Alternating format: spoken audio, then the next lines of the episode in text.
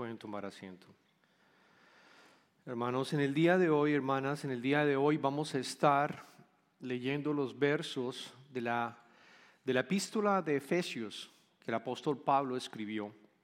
Y vamos a estar enfocados en 10 versos que se encuentran en el segundo capítulo de, este, de esta epístola.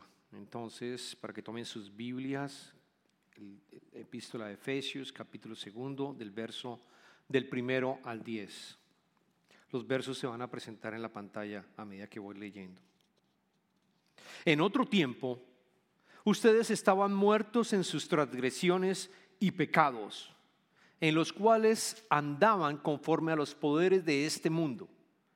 Se conducían, se conducían según el que gobierna las tinieblas, según el espíritu que ahora ejerce su poder en los que viven en la desobediencia. En ese tiempo también todos nosotros vivíamos como ellos, impulsados por nuestros deseos pecaminosos, siguiendo nuestra propia voluntad y nuestros propósitos. Como los demás, éramos por naturaleza objeto de la ira de Dios.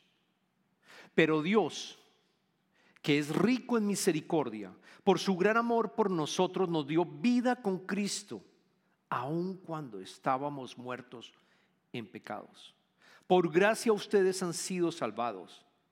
Y en unión con Cristo Jesús, Dios nos resucitó y nos hizo sentar con Él en las regiones celestiales para mostrar en los tiempos venideros la incomparable riqueza de su gracia, que por su bondad derramó sobre nosotros en Cristo Jesús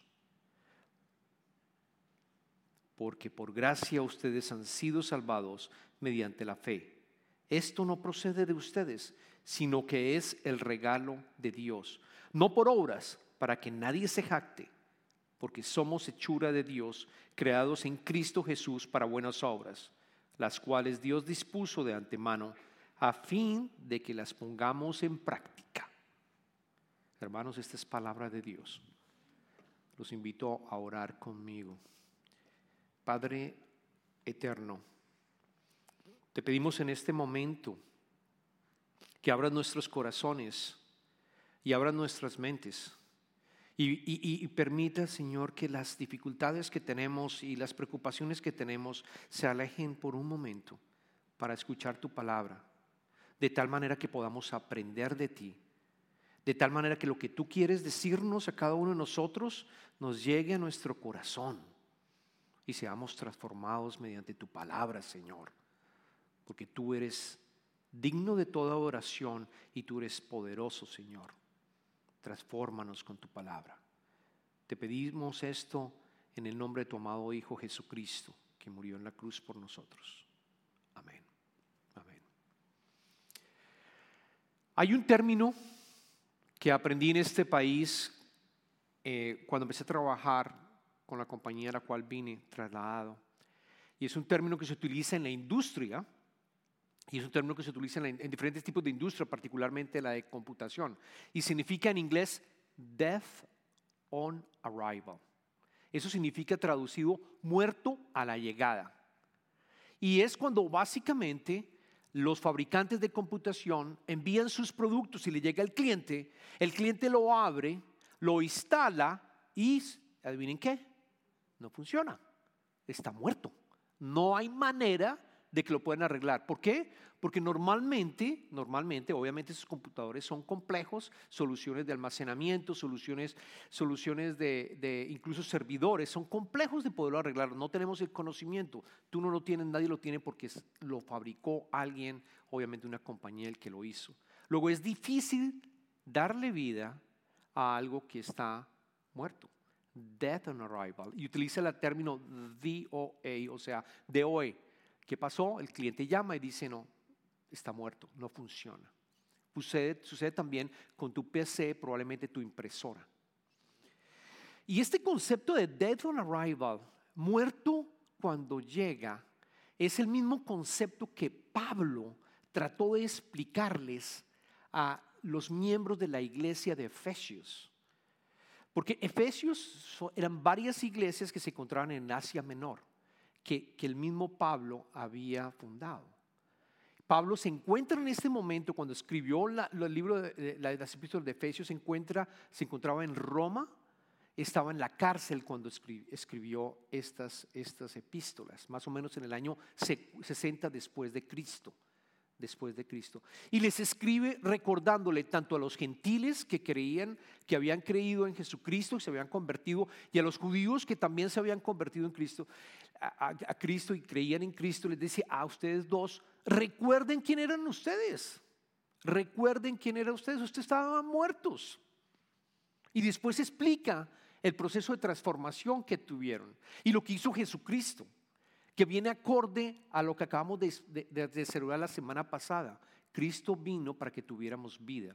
Entonces son en 10 versos, me encanta porque en 10 versos resume el proceso de transformación de la muerte a la vida. Y este mensaje va para aquellos que decimos que somos cristianos y que de pronto no hemos aceptado realmente a Cristo en nuestro corazón. Decimos tener esa identidad de cristianos, pero en realidad no es rey en tu vida? Quiero recordarles que sigues siendo muerto. Y la muerte que está hablando Pablo es una muerte espiritual. Estás caminando muerto. Tienes vida en tu, físicamente, pero espiritualmente estás muerto. Y para aquel que está escuchando el mensaje que no ha escuchado y no ha entendido, lo que vino a ser Jesucristo a este mundo, Dios a este mundo. El mensaje también es para ti, para que sepas, tú estás caminando muerto desde el punto de vista espiritual. Tú necesitas vida, tú necesitas estar con un creador, tú necesitas estar en comunicación con un Dios para poder manejar todas las dificultades que estás pasando acá y tener también vida eterna. Entonces, hoy voy a estar siguiendo los versos del apóstol Pablo y vamos a leer lo que sucede cuando tú no tienes a Cristo en tu vida, estás muerto, lo que Cristo hizo, ¿de acuerdo? Y después la invitación. ¿Ahora qué? Si yo ya acepté realmente a Cristo en mi corazón, ¿ahora qué? Y es por eso que estamos lanzando una nueva serie llamando Revive tu misión. Y vamos a estar revisando, eh, revisando varios versos en donde nos invita realmente eh, Dios nos invita, una vez tú aceptes a Cristo, a que sirvamos, a que lo vemos a Él y amemos también a, nuestros hermanos. Revive tu misión. Y vamos a estar haciéndolo durante este mes de, de abril, lo que resta, y en el mes de mayo. Revive tu misión. Esa es la invitación que nos hace Pablo. Empecemos primero con los versos que leímos del, del 1 al 3, en donde describe quién éramos nosotros antes de aceptar a Cristo. Y si tú no lo has aceptado, ¿quién eres tú en este momento? Versos 1 al 3. En otro tiempo ustedes estaban muertos en sus transgresiones y pecados. ¿Por qué estaban muertos? Por nuestras transgresiones y por nuestros pecados. En los cuales andaban, fíjense lo que dice acá, conforme a los poderes de este mundo. Se conducían según el que gobierna las tinieblas, según el espíritu que ahora ejerce su poder en el que vive en la desobediencia aquellos realmente que están en las tinieblas son aquellos que no tienen al Señor, que están siendo manipulados, si lo quieren decir, por el enemigo. El que están realmente perdidos y desafortunadamente creen estar vivos, creen tener de pronto la salvación o, o trabajar para la salvación cuando en realidad no es así. En ese tiempo también todos nosotros, incluidos los judíos, aquí está diciendo, vivíamos como ellos, impulsados por nuestros propios deseos pecaminosos y siguiendo nuestra propia voluntad y nuestros propósitos como los demás. Éramos por naturaleza objetos de la ira de Dios. Y esa última frase, objetos de la ira de Dios, tengámoslo bien claro, está diciendo que aquel que no tiene a Cristo es un enemigo de Dios es un enemigo de Dios. No hay forma en que Él te pueda mirar con otros ojos. Tú estás en otro equipo si no has aceptado a Cristo en tu vida. Estás en otro equipo. Estás siendo manipulado por fuerzas, por fuerzas malignas. Estás siendo manipulado por el enemigo. Es importante que reconocemos ese estatus, quizás de algunos de nosotros. Es duro, pero es la verdad. No vamos a tener vida eterna. Es exactamente como lo mencionaba con el computador que le llegó de pronto a su casa y está muerto. Dead on arrival. ¿Qué puedes hacer con él? La única manera que tú puedes arreglar ese computador es enviarlo otra vez al fabricante, al IBM, al Hewlett Packard o, al Dell o, Apple, al que lo que tú lo compraste. Es la única manera que ese equipo, ese sistema tenga vida y pueda ser usado de acuerdo a su propósito. Es la única forma. No lo vas a poder arreglar tú. El mismo equipo no se puede arreglar solo porque pues, un computador no tiene vida. La única forma es regresarlo al creador para que Él le dé vida, le dé vida. Y Pablo concluye que necesitamos de cierta manera un Salvador. La conclusión de esos tres versos es, necesitas un Salvador. Tú mismo no te vas a poder salvar, ni por tus obras, o tú mismo no vas a poder hacerlo. Necesitas un Salvador. La semana pasada celebramos la, pasión y muerte de Jesucristo, la, semana más importante para el cristianismo. Y fue muy lindo que nosotros pudimos también celebrar la pasión de Cristo y lo que Él sufrió por nosotros, para entender lo que Dios hizo por nosotros. Es un mensaje nuevamente para aquellos que quizás no han recibido a Cristo, entiendan, hay un Salvador. Y es Dios el que vino a salvarnos. Es Dios que envió su Hijo para que pudiéramos ser salvos. Entonces leemos los siguientes versos, el, verbo, el verso 4 al 7, y dice, pero Dios que rico en misericordia, por su gran amor por nosotros, nos dio vida con Cristo, aun cuando estábamos muertos en pecados. Por gracia ustedes han sido salvados. Y en unión con Cristo Jesús, Dios nos resucitó y nos hizo sentar con Él en las regiones celestiales para mostrar en los tiempos venideros la incomparable riqueza de su gracia que por su bondad derramó sobre nosotros en Cristo Jesús. Está explicando que por su amor actuó como nuestro representante. Jesucristo fue nuestro reemplazo. Dios es completamente divino. Dios no, no hay forma de que nosotros hablemos de maldad en Dios.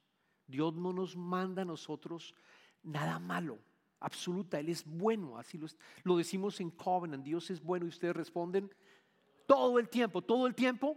Dios es bueno, Dios es bueno, créanme, créanme, es verdad. No hay nada malo. Pero si hay pecado, no hay forma. Es como el agua y el aceite. No hay forma en que tú puedas tener una relación con Dios cuando tú todavía no te has arrepentido de tus pecados y haber confesado que necesitas un Salvador. No hay manera que esa comunicación se vuelva a, hacer, a rehacer. Y es por eso que, que Dios envió a su Hijo. Imagínense ustedes enviar a su Hijo para que sea muerto por algo y por una causa. Eso hizo Dios. Envió a su Hijo para que fuera sacrificado y fuera el representante de ti. ¿Por qué? Porque para Dios el que está en pecado es el enemigo, ira y muerte. Adán y Eva pecaron, hubo muerte. El propósito original de la creación no era tener muerte, no que muriéramos, no que nos envejeciéramos. Ese no era el propósito original. En el Edén todas las cosas funcionaban muy, pero muy bien en comunicación con Dios. Estamos siempre en comunicación con Dios. Había amor. Llegó el pecado, llegó la muerte. Y nosotros hemos heredado esa, esa, ese pecado. Y por eso hay muerte, por eso nos envejecemos, por eso morimos físicamente. Pero Dios fue ese cordero, envió ese cordero, el Hijo de Dios, para que te representara a ti. Él fue, por eso es importante recordar, y yo quiero que lo tengan en cuenta, que nosotros como cristianos, cuando lo aceptamos, sentamos que, sintamos que, que nosotros morimos con Cristo. Nosotros sufrimos con Él en la cruz. Nosotros hemos resucitado con Él. Hemos resucitado con Él. Por eso fue tan importante para nosotros y para mí haber celebrado la pasión de nuevo. Y no saltarnos a la resurrección sin recordar lo que Él, lo que Él sufrió. Porque tú estuviste en la cruz siendo cristiano, tú estás en la cruz y has pasado por esas mismas fases que Cristo pasó. Es por su gracia que hemos sido salvos. Y lo otro importante con respecto a la salvación, que es eh, yo creo que vale la pena que lo tengan, hermanos. Salvar, el verbo salvar muchas veces solo nos quedamos con la parte de la salvación y vida eterna, pero salvar en griego significa sozo, uh, soso. No lo pronuncio muy bien, pero bueno, es soso en griego. ¿Y qué significado tiene? No solamente tiene liberar, rescatar, poner a salvo, pero también curar y sanar, curar y sanar. Jesucristo nos curó y nos sanó. ¿De qué? De actos malignos también, que probablemente que existen en nuestras vidas. Él nos sana quizás de la depresión, quizás de lo que tú estás sufriendo, Él no sana. Quizás si en este momento estás sufriendo una enfermedad, Él continúa sanando, su espíritu continúa trabajando y sanando. O sea, incluyen cada vez que piensen en la salvación, incluyan también, incluyan también el concepto de, de sanación, de curar. Él vino para liberar a los que están oprimidos por el pecado. Él vino a liberarnos del pecado, de nuestras adicciones, de nuestros problemas. O sea, incluyamos también el concepto de sanación y de, curar. Y ahora, entonces, ¿ahora qué? Ahora, si realmente lo has aceptado, si ya está en tu corazón, lo reconoces como tu rey, ¿ahora qué? La invitación Pablo la hace claramente. La invitación está en el verbo, en el verso 8 al 10. Dice, porque por su gracia, por su gracia, ustedes han sido salvados mediante la fe. Esto no procede de ustedes, sino que es el regalo de Dios, no por obras para que nadie se jacte porque somos hechura de Dios, creados en Cristo Jesús para buenas obras, las cuales Dios dispuso de antemano a fin de que las pongamos en práctica. Esa es la invitación, hermanos. Primero, primero recordar que no fueron nuestras, no son nuestras obras que por las cuales obtenemos nuestra salvación. No son obras. Si tú piensas que tienes la salvación por lo que has hecho, estás equivocado. No son obras, es un acto de fe que tú tienes que hacer. Así como ustedes tienen fe, por ejemplo, que salen de aquí y su carro va a prender cuando yo voy allá y prendo, tienen fe en que su carro les va a funcionar. O llegan a la casa y prenden la luz, tienen fe en que hay luz. Es exactamente el mismo concepto. Yo tengo fe en Jesucristo. Es un misterio, pero si tengo fe en el que llegó a mi vida, Él va a empezar a trabajar. Es un hecho, cambiaste de identidad. El Espíritu Santo empieza a trabajar en ti, poco a poco. Ocurre, ocurre poco a poco. Es exactamente lo que tenemos No es por obra, es un regalo de Dios. Y lo otro que yo quiero también mencionarles es, cuando yo digo que no, no, es, no, es por obras, es que adicionalmente somos una hechura de Él. Somos una hechura. ¿Qué quiere decir Pablo con hechura? Somos su obra maestra. Cada uno de nosotros hemos sido creados con unas habilidades, hemos sido creados con unos regalos del Espíritu. Hemos sido creados para hacer algo y hacerlo muy bien. Estoy seguro que cada uno de ustedes, y los conozco, la mayoría sabe hacer las cosas muy, pero muy bien. Desde su país y ahora quizás tiene que modificarse, pero, pero lo que ustedes hacen lo hacen muy, pero muy bien, que nadie más lo pudiera hacer. Somos únicos, somos hechos realmente como una obra maestra. Y eso tienes que entenderlo. Él te creó con, un propósito y te creó también para que tú hagas algo específico. Así como aquel que diseñó un sistema de computación en esas compañías. Este computador va a hacer esto, va a guardar terabytes de información, va a ayudar a hacer algo específico. Lo creó con un propósito. Así nuestro creador, nuestro creador nos ha creado para que nosotros vengamos a este mundo y precisamente podamos ser felices. Cuando yo hago lo que mi deseo, lo que realmente deseo en mi corazón, yo soy feliz. Yo soy feliz cuando hago, y les, aseguro, si ustedes saben hacer algo y el deseo de ustedes es hacer algo, estoy seguro que lo hacen y, y se sienten felices, se sienten, el tiempo pasa, el tiempo vuela, decimos. Pasa el tiempo, no importa que no me paguen, yo lo hago. Es exactamente el mismo concepto por el cual Aquí, aquí, aquí somos, somos creados a su imagen y somos creados con un propósito y somos, somos, por decir así, su caja de herramientas de Dios. En Colombia decimos caja de herramientas, toolbox, yo no sé cómo dicen en, Venezuela o en México. La caja de herramientas es el concepto que yo arreglo cosas, ¿no? Dios nos utiliza, a través de nosotros, nos utiliza para que trabajemos en su reino, para que expresemos como cristianos el amor hacia Él y hacia otros. Él te utiliza, Él te utiliza. Tú tienes que aceptar esa invitación de dejarte utilizar. Entonces revivir tu misión es exactamente eso, recordar y Pablo nos dice, tú viniste para un propósito. En el ejemplo que les comenté de Dead on Arrival en los computadores, ¿saben qué ocurre normalmente? Ocurría que como probablemente llegan varios en grandes compañías, empiezan a arrimar y dejar las cajas hasta decir, no, dejémoslas hasta cuando podamos devolver esto en las grandes compañías, ¿no? Eh, en un solo paquete al fabricante y lo dejaban ahí tirado en el centro de cómputo. Cuando tenga tiempo lo mando, van a llegar algunas otras más, cuando tenga yo lo devuelvo al fabricante. Tenemos otro equipo, pedimos otro porque aquí tengo la garantía, etcétera. Lo dejan allí, pasa el tiempo y después cuando van a, van a mandarlo, se dan cuenta que el software ya está desactualizado o que, o que ya pasó, ya hubo tanta tecnología nueva que ya no sirve. Entonces, ¿qué hago yo? Scratch. Lo mando, definitivamente lo elimino, lo, lo boto a la basura.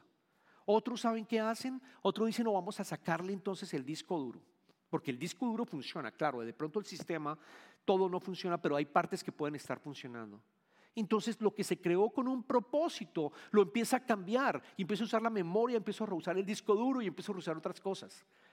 Se perdió el concepto con el cual fue creado originalmente hacer algo y terminó siendo otra cosa. Y eso nos pasa a nosotros si no, si no nos damos cuenta y no permitimos que el Espíritu realmente nos ayude a trabajar en el propósito con el cual fuimos diseñados. Porque el mundo nos va diciendo, son otras cosas, es dinero, quizás trabajes solo para esto, eh, quizás seguir lo que no, no es tu deseo o tu pasión, eh, con el propósito de ganar algún tipo de identidad, ser reconocido quizás. No sé, no sé qué puede estar trabajando hoy en día en, tu vida, que te está cambiando el rumbo con el cual fuiste diseñado. O sea, una de las maneras de poder descubrirlo es precisamente estar en misión. Saber que nosotros vinimos a este mundo con una misión clara. Ser las manos y pies de Jesucristo ser las manos y pies el fruto. Y no son obras. Yo estoy tomando una clase en el seminario, es bien interesante, que, básicamente estamos estudiando todas las religiones. Entonces, en, en, esta clase estamos aprendiendo del Islam. El Islam es la persona que se llama, es un musulmán que básicamente eh, ellos siguen el libro del Corán, eh, del Dios se llama Alá, eh, y ellos también tienen el concepto del, del cielo, lo llaman el paraíso. Entonces, el profesor después dijo, voy a, voy a hacer una sesión con, con cada uno de, de, con un grupo, ¿no? Para que intercambiemos entre el cristianismo y, el Islam. Entonces la clase pues los invitó y estuvimos en Zoom, en clase, cada uno hablando. Él ellos preguntaban, nosotros preguntábamos, ellos respondían sobre su, su fe, etc. Pero fue interesante que justo a las, eran como las, arrancamos la clase como a las seis, iba a durar hasta las ocho de la noche. A las siete de la noche dijeron, profesor, nosotros tenemos que, orar a Alá. Entonces la clase tiene que ser suspendida porque nosotros oramos cinco veces, como usted sabe, han estudiado a Alá, cinco veces durante el día. Y la posición dirigida hacia la Meca para, para, que pueda ser recibida esa oración. Eh, entonces paramos la clase, le dijo el profesor, por favor, sí, claro, parémosla. ¿Cuánto tiempo? ¿Cinco minutos? No, no, no, diez minutos, dejémoslo diez minutos. Ok, diez minutos. Paramos la clase durante diez minutos. A los diez minutos regresaron porque estaban orando.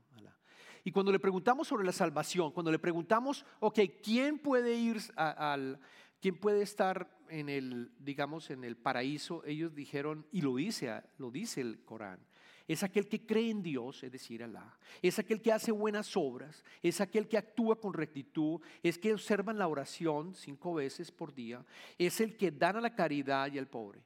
Ellos reciben la promesa de ser recompensados por Dios, Alá, y esto puede incluir la recompensa final de ser admitidos en el paraíso.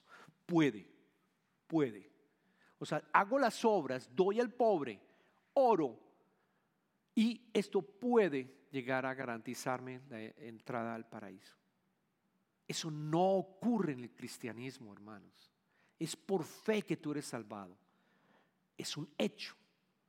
Y es permitir que ese Espíritu Santo entre en tu vida y tú le entregues la vida, como decimos en Cristo. Sencillamente que la aceptes. Es no, no, no, no, no por obras.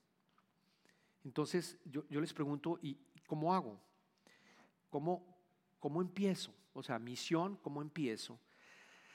Y es aquí cuando yo diría, empieza en la casa, empieza en tu casa. Empieza amando a tu esposa y a tu esposo, esposa y esposo. Si tú eres tu un, esposo, ama, ama a tu esposa, sírvele, sírvele.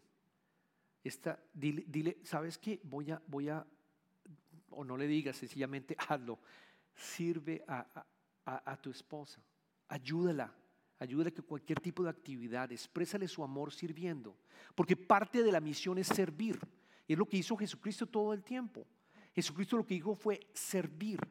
Yo vine no para ser servido, sino para servir. Eso fue parte de lo que Él nos invita que amemos a Dios y a nuestro prójimo y es sirviendo, siendo las manos y pies de Jesucristo. Entonces, pues em, empieza en tu casa, que es la manera más fácil de hacerla de cierta manera. Si no lo haces en tu casa va a ser difícil que lo hagas después en, un sitio diferente. Si eres esposa, sirve a tu esposo. Si eres su hijo, sirve a a, tu padre. Dile, ¿sabes qué, papi? Yo voy a ayudar a hacerte esto. ¿Sabes qué? Yo voy a ayudarte a sacar la basura hoy. ¿Sabes qué? Voy a ayudar. Haz, empieza sirviendo en tu casa te vas a dar cuenta de la gratificación que tú sientes. Te vas a dar cuenta de lo bien que, cómo, cómo, se siente uno cuando uno sin pedir nada a cambio, uno está sirviendo. Ese es el llamado nuestro para ser cristianos.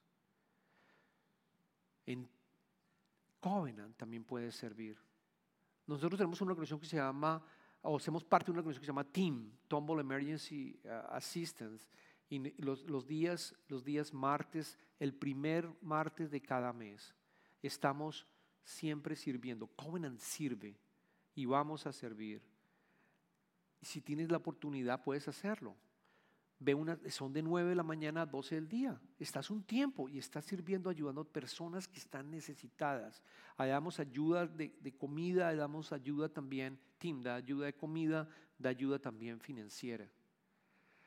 Si, no tienes el tiempo, puedes decir, ¿sabes qué, pastor? Yo voy a dar, no sé, nosotros compramos también unos tacos, taco breakfast, ¿no? Desayunos, 20. Yo voy a dar para el próximo martes. Voy a servir, pero no puedo ir, pero ¿sabes qué voy a dar para, para, ayudar? Eh, sea cual sea tu ocupación también, sea cual sea tu ocupación, tú puedes ser alguien que brinda la diferencia y mostrarle la luz y el amor a, tus hermanos. No importa el tipo de trabajo, quizás alguien necesita una sonrisa, dale esa sonrisa. Ahora, yo los invito a que oren antes de hacerlo. Jesús, muéstrame a quién debo de ayudar el día de mañana. Muéstrame a alguien que necesita de mí. Muéstrame a quién puedo yo mostrarle el amor de Jesucristo o hablarle de Jesucristo. Y Él les va a responder. Él les va a responder. Hay una historia cuando, cuando yo arranqué eh, mi caminar, empecé a darme cuenta lo egoísta que era porque yo quería todo para mí. Así que todavía estaba trabajando y tenía que tomar un vuelo de Houston a Sao Paulo. Son como nueve horas y media, vuelo directo para trabajar. Y, digamos que, tenía, yo recuerdo, empecé, eh, básicamente pedí oración y dije, Señor, muéstrame, muéstrame a quién tengo que ayudar, bendecir, muéstrame, muéstrame cómo puedo ayudar a alguien. Yo me imaginaba a alguien, a un compañero de trabajo, quizás un cliente, hablarle de, Jesucristo, muéstrame. Me senté en el avión, eso fue en la noche antes de tomar el vuelo. Salimos, yo me acuerdo que me, senté en una de las sillas, siempre colocaba las sillas en, el, el, pasillo, así me gustaban. La compañía nos daba no primera clase, pero algo que se llama Economic Plus, o sea, la mitad, y eh, la, silla económica. Al final estaba. Y recuerdo que se sentó se sentó una, un niño con su mamá, pero la mamá no se sentaba, hablaba portugués y básicamente las otras sillas fueron tomadas por otra pareja, o sea, toda la silla estaba cubierta, cosa que no me gustaba en esa época porque yo siempre quería tener un espacio al otro lado desocupado para uno poder descansar, etc. Y, y la, señora me dijo, en su portugués, le entendí en mi portuñol, le dije, me dijo, mire, señor, qué pena, no, no voy a poder estar con mi hijo. Intenté comprar el tiquete, le, compré solo a él, él tiene asma, él sufre de asma, él, él necesita, ah, pues me hubiera gustado estar, pero, pero no puedo estar. Eh, yo, yo esperaba que me dieran un ascenso, tampoco se logró. Yo voy a estar en esta silla en la parte de atrás. Cualquier cosa que le pase al niño, por favor, vaya, vaya y, y avíseme, yo puedo darle medicina o algo. También le dije a la zapata. Entonces, cualquier cosa que pasa, déjeme saber. Yo me puse mi aparato. Dije, sí, perfecto, no hay problema. Me puse mis, audífonos tratando de relajarme y ahí empezó a sentirlo claramente. Cede tu silla. Y yo, Señor, son, son nueve horas y media, diez horas. Yo tengo que llegar, tomar una ducha y hacer una presentación. Yo necesito descansar. Yo, yo voy a ayudar a la señora cede tu silla, dásela, dásela. Y fue tan fuerte, la verdad, que me levanté y fui, señora, cogí mis cosas, me fui en la parte de atrás, dije, señora, tome, vaya, váyase, váyase con su hijo, váyase con su hijo, no hay problema, seguro, no, no hay problema, tranquila. todavía recuerdo la alegría y la cara de esa señora. Y saben que nunca me lo dijo, pero yo creo que si ella estaba orando, para que ese día, Señor, que se abran las puertas, me den un upgrade. Señor, que yo pueda comprar ese etiquete a un precio que yo pueda, porque tengo que ir con mi hijo para, porque tiene esta enfermedad. Señor, hazme la posibilidad de sentarme conmigo. Yo, no me lo dijo, pero, pero yo creo que si esa persona, y seguramente estuvo orando, yo fui parte de, de un milagro de responderle esa oración a esa señora que no me conocía. Así de sencillo es. Así de sencillo es. De que tú hagas una oración y digas, ¿qué puedo hacer por alguien más, Padre? ¿Qué puedo hacer? Van a ser ustedes también bendecidos con ese sentimiento de ayudar. Por último, quiero, quiero cerrar con, un poema de, John, John, Wesley, Juan Wesley. Es un, es un poema que él escribió. Juan Wesley, John Wesley en inglés, es el, el, digamos, el fundador de la iglesia metodista en Inglaterra en el, siglo XVIII.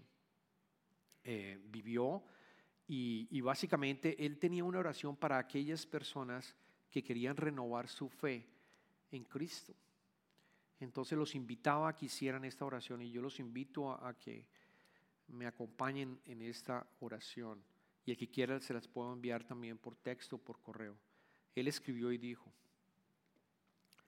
ya no soy mío sino tuyo. Ponme a lo que quieras, colócame con quien quieras, colócame con, ponme a hacer, ponme a sufrir. Déjame trabajar para ti o puesto a un lado para ti, exaltado por ti o criticado por ti. Déjame estar lleno, déjame estar vacío, déjame tener todas las cosas, déjame no tener nada. Entrego todas las cosas libre y completamente a tu gloria y servicio. Y ahora Dios glorioso y bendito, Padre, Hijo y Espíritu Santo, eres mío y yo soy tuyo. Que así sea. Y el pacto ahora hecho en la tierra sea ratificado en el cielo. Amén. Oremos, hermanos. Señor, te pedimos que entres en nuestra vida si no has entrado, que podamos aceptar a Cristo si no lo hemos aceptado. Y aquellos que lo hemos aceptado desde antes, danos de nuevo, Señor, ese Espíritu Santo y ese poder para que nosotros podamos ser transformados y podamos ser la, luz, podamos ser los pies y podamos amar a los demás, Señor. Que podamos entrar en misión. Nosotros fuimos llamados a hacer misión aquí en la tierra, Padre. Te pedimos que esta semana nos muestres, así sea un detalle pequeño, y muéstrenos, Señor, a quién tengo yo que servir, sea en mi casa, sea en mi sitio de trabajo, sea cuando estoy yendo a mi trabajo. Muéstranos, Señor, cómo podemos ser tus pies y tus manos durante esta semana. Te pedimos esto en el nombre tomado Hijo Jesucristo. Amén.